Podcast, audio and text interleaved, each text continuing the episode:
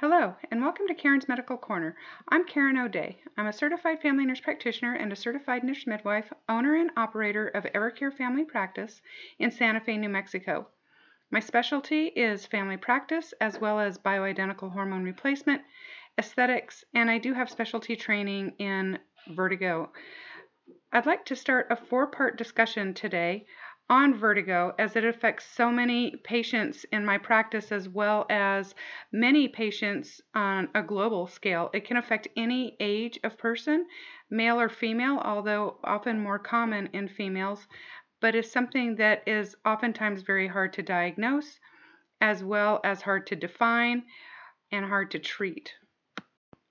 In episode one, I'd like to talk about the definition of vertigo versus lightheadedness versus dizziness versus balance disturbance, as well as give a personal story and my own experience and journey with vertigo.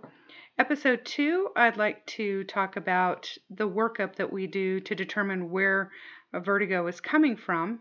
Episode three, we'll discuss the possible causes of vertigo based on the testing that's done. And then episode four, uh, we'll discuss treatment options that are available. So when we talk about vertigo, oftentimes people will come in and they'll use the term lightheaded or dizzy or they feel like their balance is off. And so the most important thing is understanding the difference between those uh, definitions.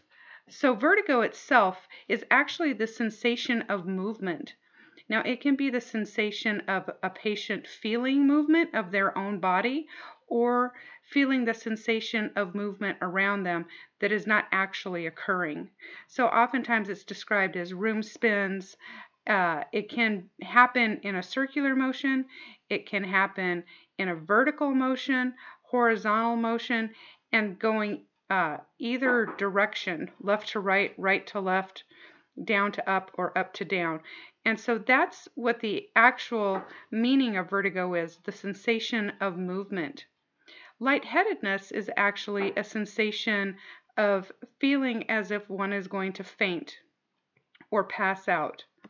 And sometimes people will describe lightheadedness as feeling like they're having a head rush.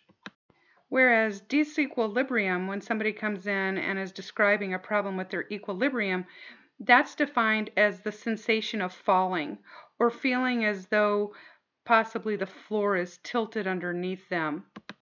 I've also had patients tell me, you know, that they'll feel like they're floating, and that's more of a disequilibrium problem than any of the others that we've mentioned thus far. When we talk about balance disturbance, when somebody comes in and is having balance disturbance, that means the definition of that is regarding their ability to stay upright and have a steady gait, uh, be able to walk across the floor and feel like they are not going to fall or lose their balance. The term dizziness is a bit of a catch all phrase, and people will sometimes come in and say that they're feeling dizzy. And that term can be used to describe vertigo, to describe balance disturbance, to describe disequilibrium or lightheadedness. So the definition of dizziness is a little bit of a catch all phrase. So when I do an evaluation, it's very important for me to actually dig deep into the patient's history to find out what their actual symptoms are. And once we find out what the symptoms are, that will lead in a bit of direction on how to test, uh, what um, starting to formulate an idea of what the possible etiologies are. But balance, vertigo, lightheadedness are all different in their approach. So I'm going to start this series regarding vertigo because there is such a large array of different causes of vertigo, different causes of lightheadedness, different causes of disequilibrium, and and uh, different causes of balance disturbance that it would be very difficult to put it into uh, one grouping. So that's why I want to do the series of four podcasts for just vertigo. Vertigo is very frustrating for a lot of people as well as a lot of providers because uh, unless you have specialty training, doing the workup to find out what the cause is can be difficult and it can be frustrating not only for patients but as well as for providers. And on average, when somebody's complaining of vertigo, they will see anywhere from three to five providers before they're given a diagnosis. And anyone who's ever had vertigo knows how debilitating it is. It is completely disabling when you have vertigo. People who haven't had vertigo can empathize to a degree, but I don't expect anyone to completely understand the severity of true vertigo unless they have actually experienced it. When someone is having room spins, it can be very scary. It can feel like you're going to die. It can cause nausea, vomiting, severe explosive diarrhea, and it is to the point where many people can't even walk across the floor. They just have to lay completely still.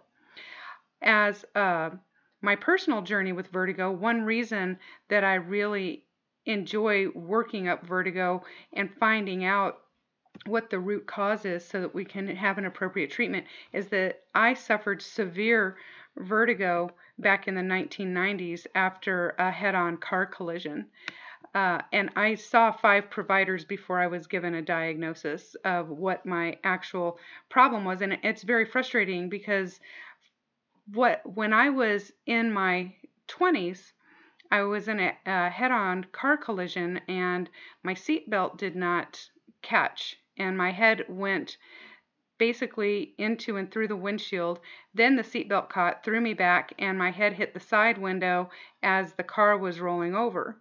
Initially, I thought I was fine. I just had some cuts and scratches. Um, I wasn't really worried about myself because my son was hurt really badly, and so I was focused on him. It wasn't until probably close to three months after the accident that I was riding in my truck when all of a sudden I had this immediate sensation of everything spinning around me to the point where I had to stop the vehicle immediately, get out of the vehicle, and vomit.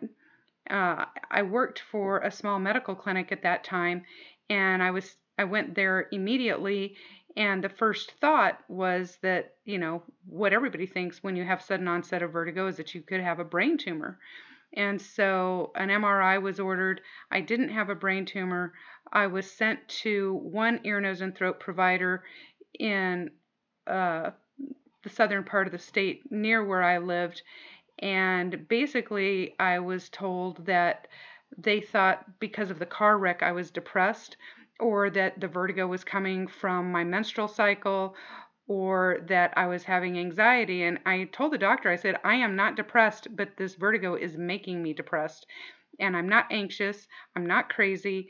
And I was kind of poo hooed. In a period of nine months, I missed 35 days of work because I was having such severe vertigo.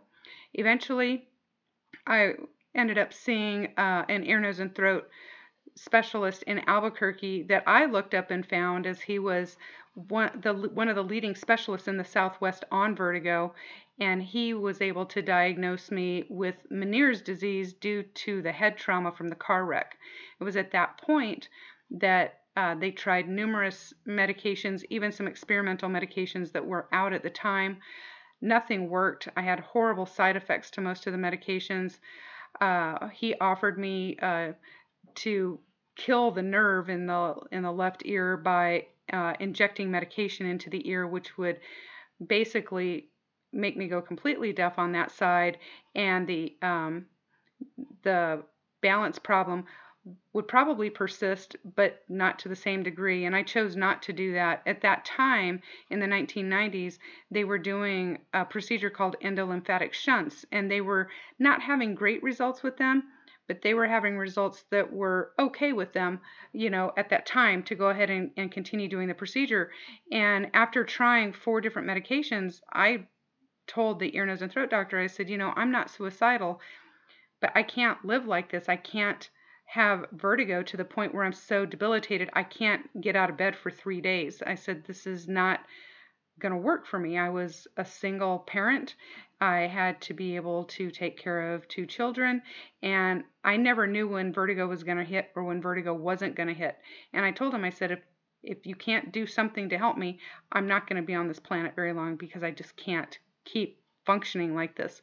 So we decided to try the endolymphatic shunt, and it actually worked for my Meniere's. And they apparently treated it early enough to get it under control that I don't have complete hearing loss in my left ear. I do have a significant low frequency sensorineural hearing loss, which is associated with Meniere's disease. I wear a hearing aid for that, but overall, um, I don't have symptoms like I used to have. Uh, it was a pretty intense procedure, but I would certainly do it again because uh, vertigo was completely debilitating. When I would have an episode, I would literally fall on the ground and start vomiting. I had no warning, it would just hit me all of a sudden. And uh, if I didn't get to a bathroom quick, then I would start having diarrhea. So it was very intense. It was really scary. And it was absolutely completely disabling. And the ear, nose, and throat doctor that I went to who diagnosed it, he even told me, you know, Karen, I'll write you a letter for disability so that you can get on disability. And I told him, I don't want to be on disability. I want this corrected. I want I want you to do something to help me because I, I just can't go on like this. But that's how bad vertigo can be. And so I understand when patients come in and they say they're having vertigo and they'll come into the office crying because they literally feel like they're going to die. They can't control it, you can't make it stop. Uh, medications are given that are sometimes completely inappropriate that basically just put the patient to sleep so that hopefully they'll sleep the vertigo off, but they don't uh, do anything to treat the cause of the vertigo. And that's the problem. Most of the time, patients are treated for symptoms, and oftentimes they're told that nothing can be done to treat their vertigo. And it was after my own personal experience and going to work in the ear, nose, and throat office in uh, Berlin, New Hampshire, where I had a, a wonderful experience with the uh, ear, nose, and throat doctor that I worked with. He wanted me to work up the vertigo patients. I wanted to work up the vertigo patients, and so I learned a tremendous amount about vertigo. I've been to several uh, specialty courses in Florida to get training for working up vertigo for testing and for uh, appropriate treatment. And so we do have a lot of patients that come through the clinic with that complaint. Once you have the ability to have a more all encompassing knowledge of the wide variety of issues that can cause vertigo, you it's easier to figure out. I love the detective hunt to find out what's the root cause of the problem so that it can be treated. If you never find out, patients suffer for years and years and years and they never have any relief. And there's no quality of life at that point. Uh, you you can't have quality of life if you're constantly having vertigo. So I uh, encourage anyone who is having vertigo to find a specialist in your area that deals specifically with vertigo.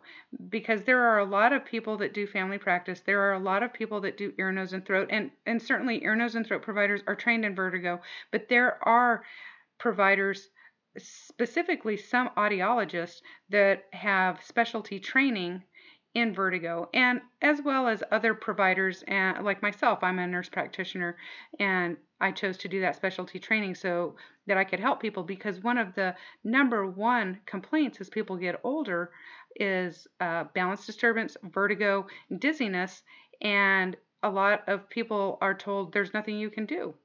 So that's my own personal story on vertigo and talking about the definitions. This is a fairly short podcast as I just wanted to lay down the groundwork for what we're going to be talking about with the next three podcasts.